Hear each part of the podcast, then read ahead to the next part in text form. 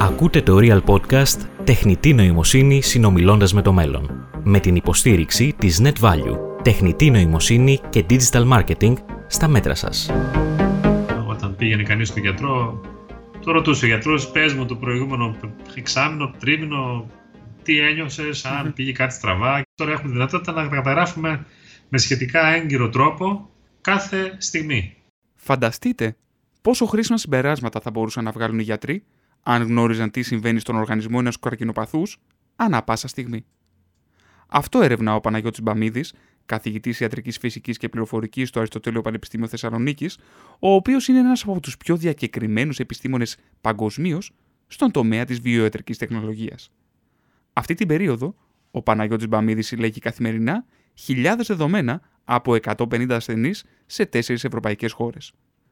Στόχος του Έλληνα επιστήμονα αλλά και πολλών άλλων αντίστοιχων προσπαθειών που γίνονται παγκοσμίως είναι η επεξεργασία όλων αυτών των δεδομένων να οδηγήσει σε μια πιο προσωποποιημένη αγωγή για κάθε ασθενή. Το διακύβευμα όμως είναι ανυπολόγιστα μεγάλο. Αν η τεχνητή νοημοσύνη αποτύχει σε αυτόν τον τομέα, πόσες ζωές μπορούν να χειροτερέψουν ή ακόμα και να χαθούν; Φίλες και φίλοι, καλησπέρα. Ακούτε τα Real Podcast και την εκπομπή Τεχνητή Νοημοσύνη, συνομιλώντας με το μέλλον.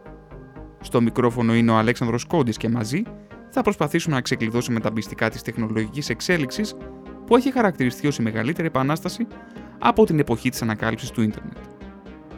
Το νέο μας επεισόδιο εξετάζει τη μεγάλη πιθανότητα που υπάρχει, σε πολύ λίγα χρόνια από τώρα, όλοι μας να έχουμε έναν ψηφιακό γιατρό. Τεχνητή νοημοσύνη ή υγεία. Πριν απ' όλα όμως, ας ξεκαθαρίσουμε κάποια πράγματα. GPT είμαι 79 χρονών. Αισθάνομαι δυσφορία εδώ και λίγα λεπτά.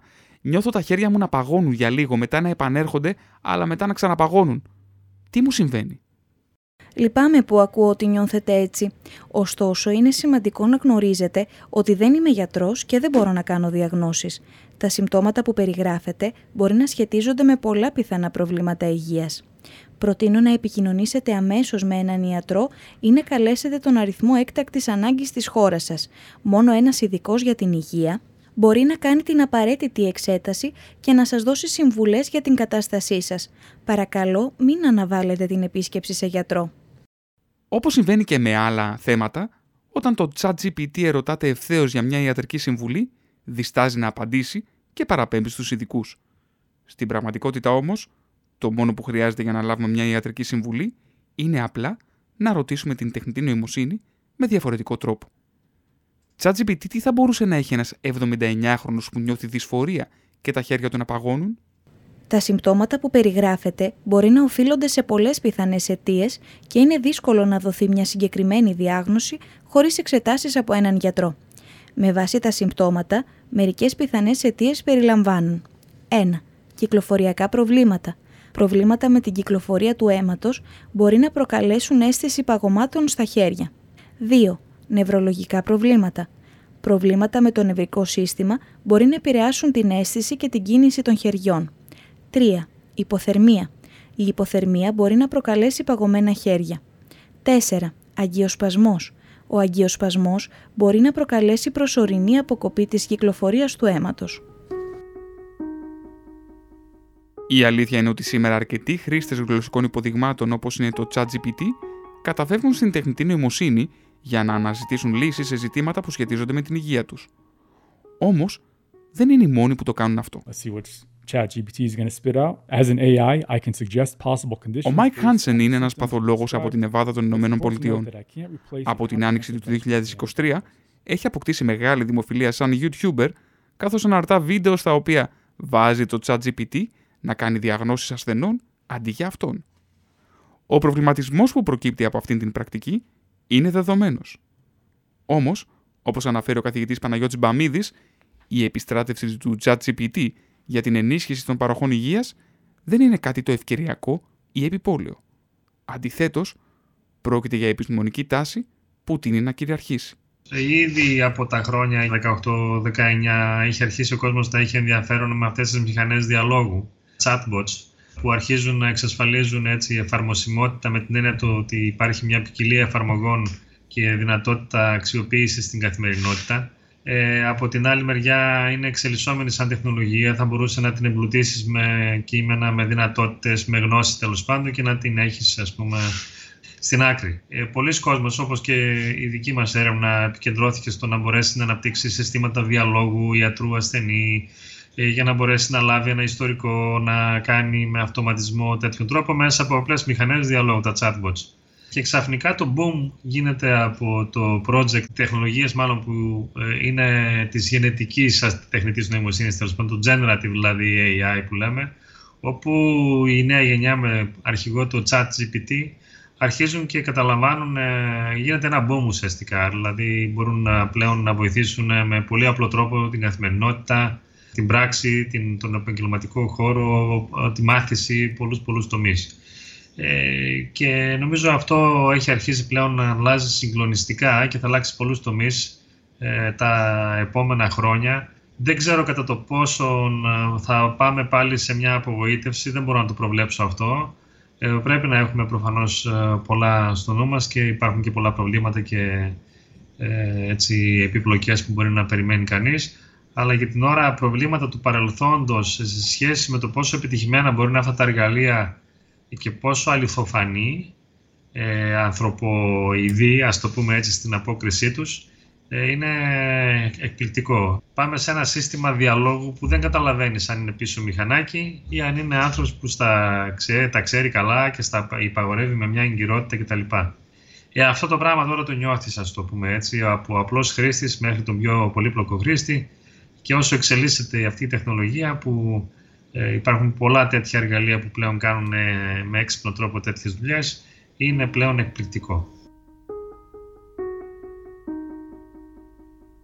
Τα σχετικά παραδείγματα όλο και πληθαίνουν. Μόλις 10 μέρες πριν ηχογραφηθεί αυτό το επεισόδιο, δηλαδή στις αρχές του Σεπτεμβρίου του 2023, η μητέρα ενός τετράχρονου γοριού από το Μίσιγκαν των Ηνωμένων Πολιτειών αντιλήφθηκε ότι ο γιος της πάσχει από ένα σύνδρομο που λέγεται σύνδρομο καθήλωσης κόνου μυελού των οστών, αφού ανέφερε όλα τα δεδομένα των εξετάσεων του γιού της στο ChatGPT. Προηγουμένως το αγόρι που έπασχε από χρόνιους πόνους είχε επισκεφτεί συνολικά 17 γιατρούς, οι οποίοι δεν είχαν καταφέρει να κάνουν τη σωστή διάγνωση. Οι επιστήμονες λοιπόν πιστεύουν ότι στον τομέα της υγείας η τεχνητή νοημοσύνη ήρθε για να καλύψει ένα κρίσιμο κενό. Ε, υπάρχουν πάρα πολλά νέα στο διαδίκτυο όπου άνθρωποι ομολογούν ότι έχουν πάει σε πολλούς γιατρούς και το πρόβλημά τους συνεχίζεται, αλλά δώσαν τις σωστές οδηγίες στο ChatGPT και τους έβγαλε τη σωστή διάγνωση. Ναι, και μάλιστα πριν από μερικές εβδομάδες ε, στο μεγαλύτερο έτσι, ευρωπαϊκό συνέδριο ένας από τους συναδέλφους ε, ε μας περιέγραφε ένα γεγονός που ε, άτομο από προσφυγικούς πληθυσμούς κατέφυγε στο να λάβει έτσι, ιατρική διάγνωση κτλ. Και με τη βοήθεια του ChatGPT προσπάθησε να το εξυπηρετήσει, να δει ποιος θα ήταν ο κατάλληλος τρόπος προσέγγισης, κατάλληλος εννοώ με όλες τις πολιτισμικές, ε, ηθικές και τα λοιπά αξίες του συγκεκριμένου πληθυσμιακού προφίλ, του συγκεκριμένου ασθενή τέλος πάντων, να την δώσει σε γλώσσα που θα μπορούσε να ήταν κατανοητή και δεν εννοώ μονάχα τη γλώσσα της ομιλίας, αλλά την ε, δυνατότητα να κατανοήσει κανείς τις οδηγίες που του δίνει ένας γιατρός, ανάλογα με το μορφωτικό επίπεδο και την μετάφραση συμπεριλαμβανομένης της μετάφρασης, δηλαδή σε όλη αυτή τη διαδικασία. Ε, και όταν αυτά τα είχε όλα τακτοποιημένα, τα εφάρμοσε σε αυτόν τον ε, ασθενή πρόσφυγα και ο οποίος μάλιστα όχι μονάχα φάνηκε να τα καταλαβαίνει, αλλά έχει λίγο ευχαρίστηση για όλη αυτή την ιστορία. και ο άνθρωπος ήρθε και μας το περιέγραφε, ο κλινικός γιατρός δηλαδή, με έναν τέτοιο τρόπο όπου ουσιαστικά έμεινε έκπληκτο από την εφαρμοσιμότητα αυτής της της τεχνολογίας, αυτής της προοπτικής τέλος πάντων. Πάντοτε στον χώρο της υγείας είχαμε ένα πρόβλημα όταν βάζαμε συστήματα ψηφιακά, συστήματα ηλεκτρονικοποίησης. Ποιος θα καταγράφει τον φάκελο υγείας, τον περίφημο, ποιος θα καταγράφει τα στοιχεία σε αυτήν την ηλεκτρονική έτσι, φόρμα κτλ θα είναι ο γιατρός, θα είναι ο νοσηλευτής, θα είναι κάποιο άλλο προσωπικό κτλ. Όλος αυτός ο, ο καυγάς εντός εισαγωγικών που γινόταν ότι δεν είναι δικιά μου δουλειά ή ας είναι δικιά μου δουλειά, αλλά μην κάνω τίποτα άλλο και όλες αυτές τις ιστορίες. Και τώρα έχεις, ας πούμε, μια, ένα εργαλείο στα χέρια σου που θα μπορούσε να το εξυπηρετήσει. Έτσι θα μπορούσε, ας πούμε, ο κλινικός γιατρός να αρχίζει τον φάκελο, ε, και το, ε, μια μηχανή στυλ chat GPT να τον συμπληρώνει με όλο αυτό το διάλογο και κατανοώντας επίσης και τη μαγνητοφώνηση που θα μπορούσε να γίνει ή οτιδήποτε τέτοιο έχει γίνει και να συμπληρώνει τα κενά με έναν πολύ δυνατό τρόπο και όχι με έναν τρόπο που θα ήθελε πολλές διορθώσεις μετά ή θα ήταν άκυρος κτλ. Και ε, αυτή λοιπόν η τεχνολογία πλέον αρχίζει και γεμίζει περιπτώσεις εφαρμογών που είναι, υπήρχαν κενά, υπήρχαν, ε, υπήρχε ανάγκη για να γίνει. Αυτά είναι τα πολύ κοντινά παραδείγματα που νομίζω θα αρχίσει να έχει ένα, μια χιονοστιβάδα από εξελίξεις μόλις μπουν στην, ε, στην πράξη, στην καθημερινή πράξη. Ε, πέρα από τα έτσι, πολύ έτσι, επιστημονικά και πολύ εξελιγμένα εργαλεία που περιμένουμε να δούμε νέες δυνατότητες, ε, να ανεχνεύσουμε πράγματα τα οποία δεν, βλέπουν, δεν βλέπει το ανθρώπινο μάτι γιατί είναι πολλά τα δεδομένα που πρέπει να αναλύσει κτλ. Τα, τα οποία πάντοτε από ερευνητική σκοπιάς είχαμε στο νου μας να κάνουμε. Αλλά όταν πάμε στις εφαρμογές της καθημερινότητας, της κλινικής πράξης, της υπηρεσίας υγείας, εκεί ήταν ε, σοβαρή η έλλειψη εργαλείων ή αν το θέλετε η ανακρίβεια ή μία αποτελεσματικότητα παλιών εργαλείων από τα προηγούμενα κύματα εφαρμογής της τεχνητής νοημοσύνης στον τομέα της υγείας που περιέγραψα νωρίτερα. Και τώρα φαίνεται αυτό να λύνεται. Φυσικά, δεν γίνεται να μην μπούμε στον πειρασμό να ρωτήσουμε τη γνώμη του ChatGPT για την αντιμετώπιση μικρότερων ή και μεγαλύτερων προβλημάτων υγείας. ChatGPT σήμερα πήγα για τρέξιμο και νιώθω έναν πόνο στο δεξί μου γόνατο. Είναι κάτι που νιώθω σχεδόν κάθε φορά μετά από το τρέξιμο τους τελευταίους πέντε μήνες. Τι να κάνω για να περάσει ο πόνος; Λυπάμαι που ακούω ότι αντιμετωπίζετε πόνο στο δεξί γόνατο μετά από το τρέξιμο. Είναι σημαντικό να προσέξετε την υγεία σας. Ωστόσο, δεν είμαι επαγγελματίας υγείας, επομένως, σας συνιστώ να ακολουθήσετε αυτά τα βήματα. 1. Ανάπαυση. Δώστε στο γόνατό σας χρόνο να ξεκουραστεί. Αποφύγετε το τρέξιμο ή άλλες δραστηριότητες που επιβαρύνουν το γόνατο. 2. Πάγος. Εφαρμόστε παγοκομείο για περίπου 15 με 20 λεπτά, 2 με 3 φορές την ημέρα. Αυτό μπορεί να βοηθήσει στη μείωση της φλεγμονής. 3. Αντιφλεγμονώδη φάρμακα. Εάν είναι απαραίτητο, μπορείτε να λάβετε μία δόση αντιφλεγμονώδους φαρμάκου πάντα κατόπιν συμβουλής γιατρού. 4. Εκτέλεση ασκήσεων ενδυνάμωσης και ευελιξίας. Ασκήσεις για τους μύες γύρω από το γόνατο μπορεί να βοηθήσουν στη στήριξη και την προστασία του. 5. Συμβουλευτείτε επαγγελματία υγείας. Εάν ο πόνος συνεχίζεται ή επιδεινώνεται, συνιστώ να επισκεφτείτε έναν γιατρό ή φυσιοθεραπευτή για αξιολόγηση και συμβουλές. Επίσης, έχω μια ενόχληση στο λαιμό μου εδώ και τρεις μέρες. Νιώθω σαν να αρρωσταίνω, αλλά δεν έχω ανεβάσει πυρετό, ωστόσο είμαι βραχνιασμένος. Τι να κάνω; Λυπάμαι που αντιμετωπίζετε αυτή την ενόχληση. Ακολουθήστε αυτές τις συμβουλές. 1. Ανάπαυση της φωνής. Αποφύγετε τον υπερβολικό λόγο και την ένταση στις φωνητικές χορδές. Κρατήστε τη φωνή σας σε όσο το δυνατόν ησυχία. 2. Πίνετε υγρά. Πίνετε ζεστά ροφήματα, όπως ζεστό νερό με λεμόνι και μέλι για να ανακουφίσετε τον λαιμό. 3. Κρύες συμπιέσεις. Εφαρμόστε κρύες συμπιέσεις, όχι πάγος απευθείας στο δέρμα, γύρω από τον λαιμό για να μειώσετε τη φλεγμονή. 4. Ατμός. Κάντε αναπνοές από ατμό, π.χ. από ένα δοχείο με ζεστό νερό. Αυτό μπορεί να βοηθήσει στην ανακούφιση των φωνητικών χορδών. 5. Συμβουλευτείτε γιατρό. Εάν η κατάστασή σας δεν βελτιώνεται ή επιδεινώνεται, συνιστώ να επισκεφτείτε έναν γιατρό για επαγγελματική αξιολόγηση. Εάν ο πόνος και το βράχνιασμα διαρκέσουν για περισσότερο καιρό, είναι σημαντικό να ζητήσετε ιατρική συμβουλή. Και πες μου και κάτι ακόμα, τι μπορεί να έχει ένας άνδρας 42 ετών μη καπνιστής και κανονικού βάρους ο οποίος έχει συχνά ταχυκαρδίες; Οι συχνές ταχυκαρδίες σε έναν άντρα 42 ετών μπορεί να οφείλονται σε πολλές πιθανές αιτίες, Μερικές από αυτές περιλαμβάνουν 1. Αγχώδεις διαταραχές. Το άγχος μπορεί να οδηγήσει σε ταχυκαρδίες. 2. Υπερθυρεοειδισμός. Υπερδραστική λειτουργία του θηρεοειδούς αδένα μπορεί να προκαλέσει αυξημένη καρδιακή συχνότητα. 3. Εκδοράδια του καρδιακού ρυθμού. Ορισμένες καρδιακές ανομαλίες μπορεί να προκαλέσουν ανεπιθύμητες ταχυκαρδίες. 4. Εκφυλιστικές καρδιακές παθήσεις αν και σε συνήθως νεότερη ηλικία, ορισμένες σοβαρές καρδιακές παθήσεις μπορεί να προκαλέσουν ταχυκαρδίες. 5 διατροφή και άσκηση. Παράγοντες όπως η κατανάλωση υπερβολικής καφέινης, αλκοόλ ή φυσικής δραστηριότητας μπορεί να επηρεάσουν τον καρδιακό ρυθμό. Αυτές οι πρόχειρες διαγνώσεις των συμπτωμάτων που επίσης πρόχειρα αναφέραμε δεν διαφέρουν και πολύ από αυτά που θα έλεγε ένας πραγματικός γιατρός σε έναν οποιοδήποτε ασθενή. Επιστήμονες και ερευνητές βεβαίως τονίζουν ότι οι πραγματικοί γιατροί δεν γίνεται ποτέ να αντικατασταθούν από οποιαδήποτε μηχανή, όσο έξυπνη κι αν είναι αυτή. Αναγνωρίζουν όμως ότι η εξέλιξη που έχει επιτευχθεί είναι ιστορικής σημασίας. Το θέμα είναι ότι για την προώθηση της ιατρικής επιστήμης η τεχνητή νοημοσύνη μπορεί να κάνει πολλά περισσότερα. Μπορεί να διαβάσει στο δευτερόλεπτο χιλιάδες ιατρικά δεδομένα, να συμβάλλει στην ανακάλυψη νέων θεραπευτικών φαρμάκων ή και να ξεκλειδώσει ορισμένα από τα μυστικά του ανθρώπινου οργανισμού. Ο επιστημονικός προτεργάτης αυτής της διαδικασίας είναι ένας άνθρωπος με θαυμαστό μυαλό. Ένας Βρετανός κυπριακής καταγωγής.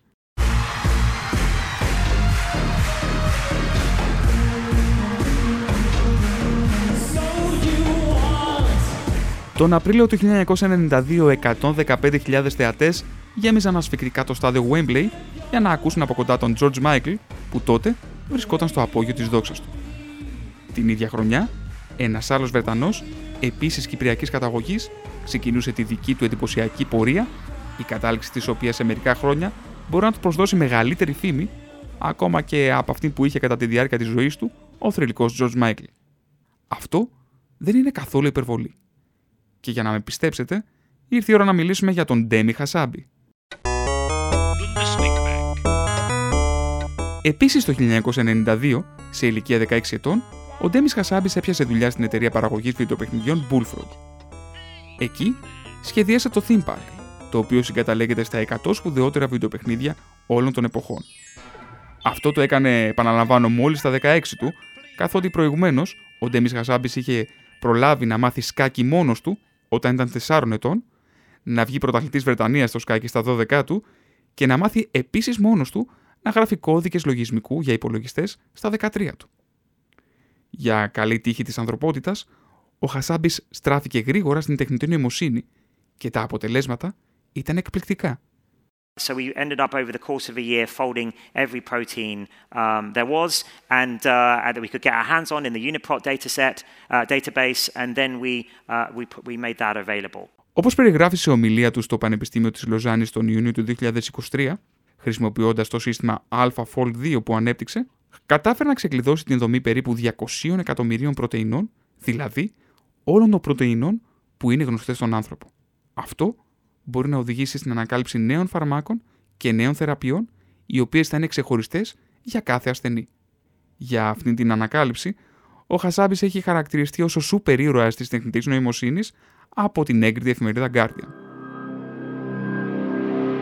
Με το αλγοριθμικό υπόβαθρο των υπηρεσιών υγείας τεχνητής νοημοσύνης να εξελίσσεται διαρκώς, τα τελευταία δύο χρόνια έχουν κυκλοφορήσει κυριολεκτικά δεκάδες νέες σχετικές εφαρμογές. Και τώρα, το ερώτημα είναι τι θα γίνει αν συμβεί το εντελώς αντίθετο από αυτό που ευαγγελίζονται η δημιουργία αυτών των συστημάτων.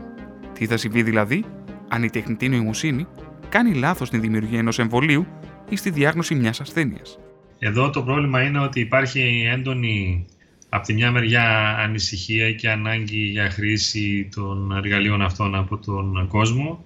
Από την άλλη, οι εταιρείες δεν το φτιάχνουν για το καλό του κόσμου. Προφανώς, όταν είναι κάποιος μια μεγάλη εταιρεία, στόχος είναι η εμπορική εκμετάλλευση και όχι να παρέχω ένα εργαλείο για κοινωνικό σκοπό. Αυτό πρέπει να το κατανοούμε. Δηλαδή κάτι πρέπει να υπάρχει από κάτω οπωσδήποτε, είτε άμεσο είτε έμεσο, ε, για να μπορέσει να επιζήσει μια τέτοια εταιρεία. Και τώρα εδώ είναι ο κίνδυνος ακριβώς, το ότι αυτές οι τεχνολογίες ξυπήρησαν αρκετά γρήγορα μπροστά και υπάρχει μια γενικότερη αδυναμία και των κυβερνήσεων και των Ευρωπαϊκής Κοινότητας, ας πούμε, κτλ., της Ευρωπαϊκής ε, Επιτροπής. Ε, δεν ήταν προετοιμασμένη στο να μπορέσει να έχει πλαίσια κινήσεις των εταιριών, ε, εφαρμογή αυτών των τεχνολογιών όλων γενικότερα. Υπήρχε ένα ηθικό, έτσι, μια ηθική προετοιμασία, αλλά όχι σε σημείο που να είμαστε έτοιμοι να πάμε σε τέτοιου είδους ε, περιορισμούς, ε, τέλος πάντων των, ε, της εμπορικής εκμετάλλευσης ε, ενάντια στα συμφέροντα των ασθενών, των πολιτών κτλ.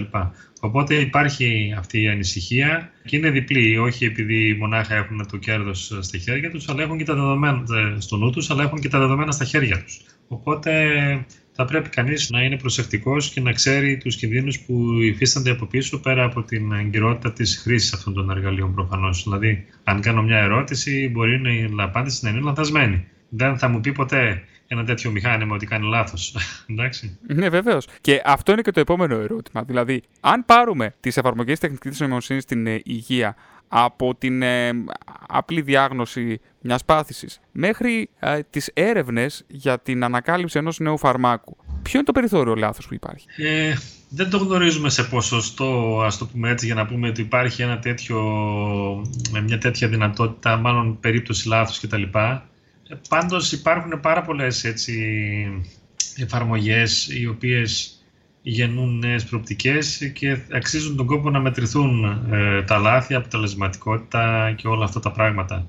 Δεν, δεν νομίζω ότι μπορούμε να πάμε σε ποσοτικοποίηση αυτή την ώρα. Πρέπει να γίνουν ε, αρκετές μελέτες και θα πρέπει να, να μπορέσουν να, να μπουν στη σειρά ε, διάφορα τέτοια πράγματα. Αλλά φαίνεται ότι πολλές από τις εφαρμογές όπως αυτές που αναφέρετε, δηλαδή η ανακάλυψη νέων φαρμάκων, εμβολίων, ενδεχομένως που τις είδαμε κιόλας μια μικρή έτσι, γεύση από την εφαρμογή τους ήδη, συνδυαζόμενες βέβαια με σε εφαρμογές ε, στο χώρο της ε, ε, ε, γενετικής και της ε, μοριακής ιατρικής. Αλλά πέρα από αυτές είναι και η απεικόνηση, η διαγνωστική, η εφαρμογή στους φακέλους υγείας που είπα. Πολύ πρόσφατα, ε, συνομιλώντας με συναδέλφους και συνεργάτες και πηγαίνοντας λίγο παραπέρα από το τι μας δίδαξε η πανδημία στην ε, εξαποστάσεως ε, αξιοποίηση, τηλεϊατρικές εφαρμογές και τέτοια τέλος πάντων. Παντού μπορούν να εφαρμοστούν τέτοια εργαλεία με πολύ μεγάλη γκάμα αξιοπιστίας και αποτελεσματικότητας εξαιτίας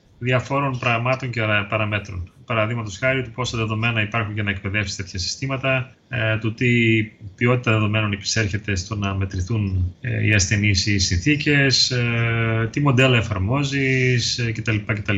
Άρα είναι πραγματικά δύσκολο στο να βάλουμε ένα τέτοιο ας πούμε, δείκτη και να πούμε ότι τέτοια συστήματα είναι καλά μέχρι το 90% ξέρω εγώ, ή που δεν είναι αποτελεσματικά είναι κατά 95%. Ε, πρέπει να γίνουν συγκεκριμένες μελέτες και μετρήσεις για το καθένα από αυτά, όπως και αναλύσεις του κόστους ωφέλους προφανώς που πρέπει να αρχίσουν να, να μπαίνουν στο, στην ατζέντα της καθημερινότητας και της έρευνας. Ναι, όμως εδώ πέρα το διακύβευμα μάλλον είναι πολύ μεγάλο, διότι μια λαθασμένη εκτίμηση από ένα τέτοιο σύστημα τεχνητής νοημοσύνης μπορεί να οδηγήσει στην απώλεια μιας ζωής. Σαφώς είναι σε πολλές περιπτώσεις κρίσιμο αυτό και γι' αυτό δεν θα έπρεπε να εφαρμόζονται ε, σε περιπτώσεις που υπάρχει τέτοιο ρίσκο ή είναι μεγάλη η κρισιμότητα της απάντησης. Μέχρι να είμαστε σίγουροι. Δεν θα αφήσουμε ένα τέτοιο εργαλείο να οδηγήσει ένα αυτοκίνητο αλεξέλεγκτα μέσα στην πόλη αλλά ένα τρένο είναι ευκολότερο γιατί είναι πάνω σε ράγες. Άρα το start-stop, ας πούμε, είναι πιο εύκολο να το πεις από το βλέπω κίνδυνο, σταματάω στα φανάρια γιατί πέρασε κάποιος κτλ. Οπότε με αυτή τη λογική πρέπει να πορευτούμε και στον χώρο της υγείας. Δηλαδή, αλλιώς είναι να κάνω μια λανθασμένη πρώτη εκτίμηση και διάγνωση, και αλλιώς είναι να κάνω ένα χειρουργικό λάθος σε μια χειρουργική επέμβαση. Τα συστήματα που θα πρέπει να εφαρμοστούν στη μία και στην άλλη περίπτωση είναι διαφορετικά. Θα πρέπει να τα αξιολογήσω διαφορετικά, να τα εκτιμήσω διαφορετικά και να τα εφαρμόσω διαφορετικά. Σε αυτό το σημείο, δεν θα πρέπει να ξεχάσουμε να τονίσουμε ότι σε σχέση με άλλους τομείς, όπου η τεχνητή νοημοσύνη εφαρμόζεται εδώ και δεκαετίες, στον τομέα της υγείας τα αντίστοιχα υπολογιστικά συστήματα στο παρελθόν έχουν γνωρίσει τη μία αποτυχία μετά την άλλη. Για παράδειγμα, υπάρχει μια πολύ πρόσφατη περίοδος, και μάλιστα μέγιστης υγειονομικής σημασίας, όπου η τεχνητή νοημοσύνη απέτυχε παταγωδός. Πρόκειται για την περίοδο που όλοι θυμόμαστε πολύ καλά, αλλά και που όλοι θέλουμε να την ξεχάσουμε. Κλείνουν όλα τα εμπορικά κέντρα, όλα τα καφέ, μπαρ και καφετέριες. Τον Απρίλιο του 2020 οι Έλληνες βρίσκονταν κλεισμένοι στα σπίτια τους και κάθε απόγευμα ανέμεναν να μάθουν τα νεότερα για την εξέλιξη της πανδημίας από τις ενημερώσεις του καθηγητή Σωτηριτσιόδρα. Οι αθλητικές εγκαταστάσεις. Τις ημέρες εκείνες, η παγκόσμια επιστημονική κοινότητα προσπαθούσε να δώσει διέξοδο απέναντι στους περιορισμούς του lockdown. Η πανδημία φάνταζε ως η ιδανική συνθήκη για την επιτυχημένη εφαρμογή των συστημάτων της τεχνητής νοημοσύνης. Αυτό όμως δεν συνέβη ποτέ.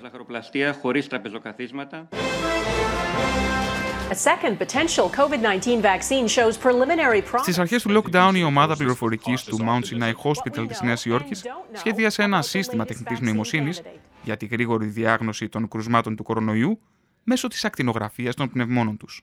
Όμως, τα ποσοστά επιτυχούς διάγνωσης ήταν απογοητευτικά. Ακόμα, Επιστήμονες του MIT προσπάθησαν να εντοπίσουν τα θετικά κρούσματα μέσω του ήχου που έκανε ο βήχας τους, ενώ ο Κινέζικο Ινστιτούτο Υγείας προσπάθησε με την τεχνητή νοημοσύνη να εντοπίσει εκείνους που θα νοσήσουν βαριά από τον κορονοϊό. Και πάλι, όλες αυτές οι έρευνες κατέληξαν στον κάλαθο των αχρήστων. Το ενδιαφέρον είναι ότι οι αποτυχίες της τεχνητής νοημοσύνης στον τομέα της υγείας έχουν ιστορία συνολικά 6 δεκαετιών. ChatGPT, ποια ήταν η πρώτη εφαρμογή της τεχνητής νοημοσύνης στην υγεία, η πρώτη εφαρμογή της τεχνητής νοημοσύνης στον τομέα της υγείας ήταν το σύστημα Dendral, που δημιουργήθηκε τη δεκαετία του 1960. Το Dendral χρησιμοποιούνταν για να αναλύει χημικά δεδομένα και να παρέχει συμβουλές σχετικά με τη δομή των οργανικών μορίων. Από τότε, η τεχνητή νοημοσύνη έχει εξελιχθεί και χρησιμοποιείται σε πολλούς τομείς της ιατρικής συμπεριλαμβανομένων της διάγνωσης, της θεραπείας και της έρευνας. Έχω διαβάσει όμως ότι και αυτή η εφαρμογή, αλλά και άλλες που είχαν να κάνουν με την τεχνητή νοημοσύνη και την υγεία, είχαν αποτύχει. Ξέρεις τι είχε συμβεί; Ναι, είναι αλήθεια ότι υπήρχαν αρκετές αποτυχημένες εφαρμογές της τεχνητής νοημοσύνης στον τομέα της υγείας. Κάποιες από τις αιτίες περιλαμβάνουν 1. Έλλειψη δεδομένων ή ποιότητας δεδομένων. Σε ορισμένες περιπτώσεις, οι διαθέσιμες ποσότητες ή η ποιότητα των δεδομένων που χρησιμοποιούνται για την εκπαίδευση των μοντέλων τεχνητής νοημοσύνης μπορεί να είναι ανεπαρκής. 2. Μία αποτελεσματική αντίληψη του πλαισίου. Σε ορισμένες περιπτώσεις, οι αλγόριθμοι μπορεί να μην λαμβάνουν υπόψη τους την πλήρη εικόνα του ασθενή και να καταλήγουν σε εσφαλμένες διαγνώσεις ή προβλέψεις. 3. Δυσκολία στην ενσωμάτωση στην κλινική πρακτική η εφαρμογή της τεχνητής νοημοσύνης στην πραγματική κλινική πρακτική μπορεί να αντιμετωπίζει προκλήσεις σχετικά με την αποδοχή από τους γιατρούς και τους ασθενείς, καθώς και την αντιμετώπιση των διαφόρων πρωτοκόλων και συστημάτων. 4. Υπερβολική εμπιστοσύνη στα μοντέλα.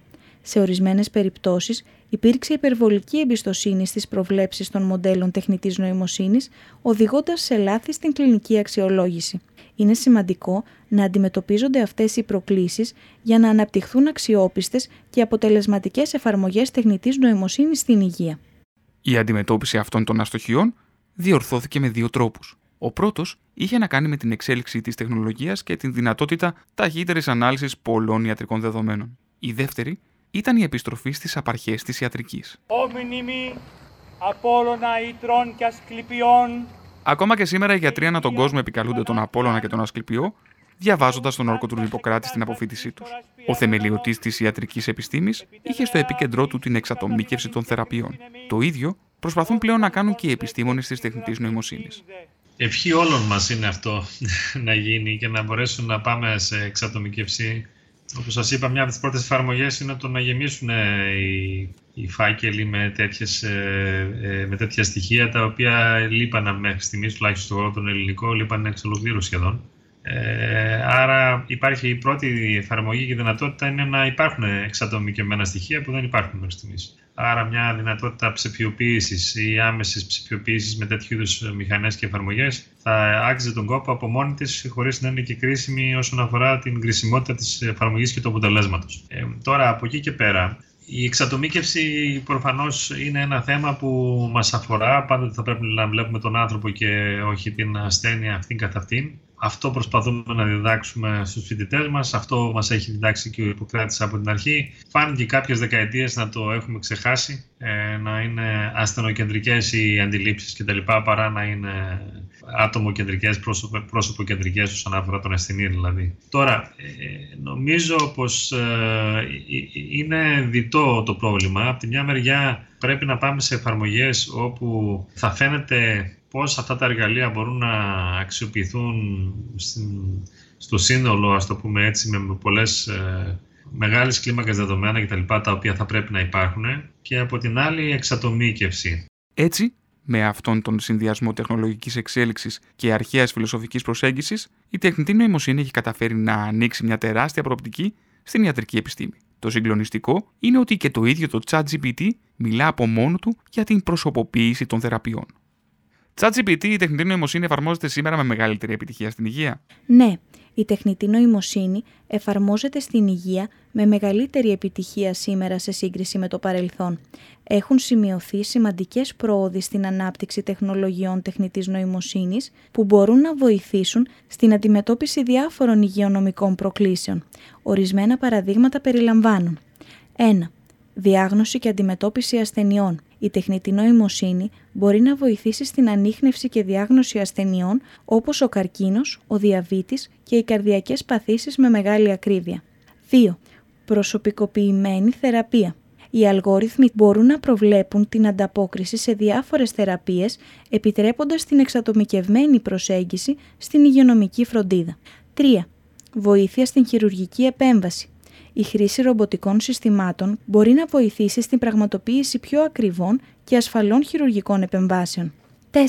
Παρακολούθηση της υγείας.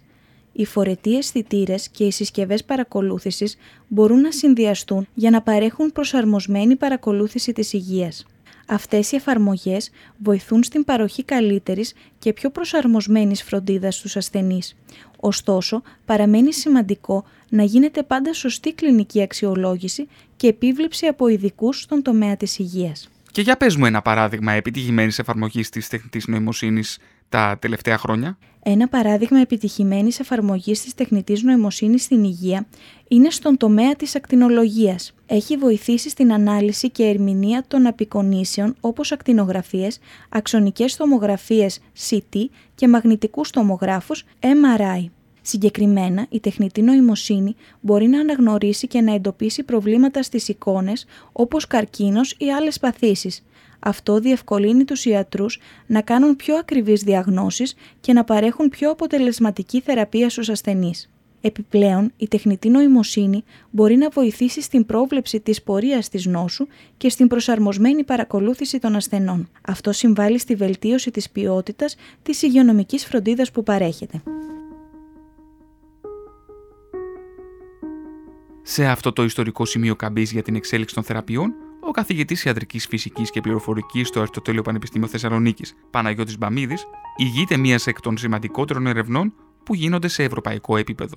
Με την χρήση της τεχνητής νοημοσύνης και τη διαρκή συλλογή βιολογικών παραμέτρων, το πρόγραμμα Life Champs που εφαρμόζεται στην Ελλάδα, την Ισπανία, τη Σουηδία και τη Σκωτία επιχειρεί να κάνει τα χρόνια ζωής των καρκινοπαθών καλύτερα, αλλά και περισσότερα. Θεωρώ πως είναι μία από τις πρώτες συλλογές τέτοιων δεδομένων ε, και τα υπόλοιπα έργα που χρηματοδοτούνται στο επίπεδο του ορίζοντα 2020 κάνουν παρόμοιες τέτοιες αναλύσεις σε διαφορετικές περιπτώσεις καρκίνων και με διαφορετικές τεχνολογίες. Οπότε είναι η πρώτη, ας το πούμε έτσι, φαρέτρα τέτοιων ε, projects στον ευρωπαϊκό χώρο που θα μας δώσουν τη δυνατότητα να εκτιμήσουμε αν αυτό έχει νόημα.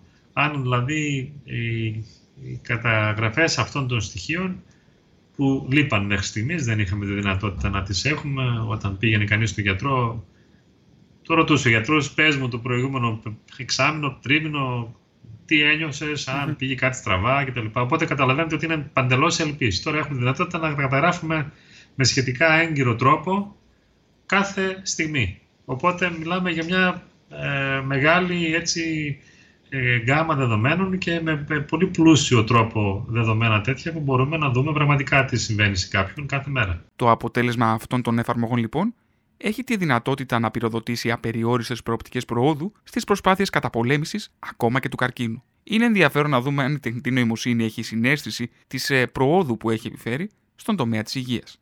ChatGPT, πώς μπορεί η τεχνητή νοημοσύνη να υποκαταστήσει ορισμένα από όλα όσα κάνουν σήμερα οι γιατρικοί ερευνητές, η τεχνητή νοημοσύνη μπορεί να υποστηρίξει και βελτιώσει την εργασία των γιατρών με πολλούς τρόπους. 1. Διάγνωση και ανείχνευση παθήσεων.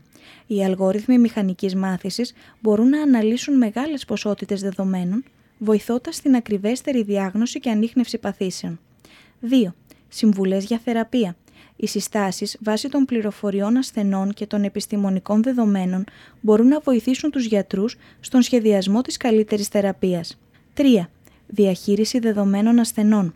Οι αλγόριθμοι μπορούν να βοηθήσουν στον οργανισμό και την ανάλυση των ιστορικών υγείας των ασθενών. 4. Επικοινωνία με ασθενείς. Οι εφαρμογές βασισμένες σε τεχνητή νοημοσύνη μπορούν να παρέχουν βασικές πληροφορίες και συμβουλές για την υγεία. Παρ' όλα αυτά, είναι σημαντικό να σημειωθεί ότι η ανθρώπινη εμπειρία, η ευαισθησία και η ικανότητα της αξιολόγησης πολύπλοκων κλινικών καταστάσεων παραμένουν αναντικατάστατες.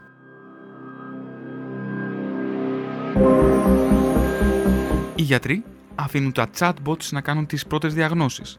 Οι ερευνητές βάζουν τους αλγόριθμους να συλλέγουν και να διαχειρίζονται χιλιάδες ιατρικά δεδομένα και τα εργαστήρια μπορούν να προσεγγίσουν πιο γρήγορα τη δομή ενός νέου φαρμακευτικού σκευάσματος. Το μόνο που έχουν να κάνουν οι επιστήμονες πλέον είναι να δουν πώς μπορούν να εκμηδενήσουν την πιθανότητα του ιατρικού λάθους από την τεχνητή νοημοσύνη. Εμείς από την πλευρά μας, κάπου εδώ ολοκληρώσαμε το τέταρτο επεισόδιο Τεχνητή Νοημοσύνη, η Υγεία. Μας βρίσκεται στο real.gr και σε όλες τις ψηφιακές πλατφόρμες. Ενώ για ερωτήσεις, προτάσεις και παρατηρήσεις μπορείτε να στείλετε email στη διεύθυνση a.contis Μέχρι τότε να σας πω ότι ήμουν ο Αλέξανδρος Κόντης και να σας ευχηθώ να προσέχετε τι ακούτε.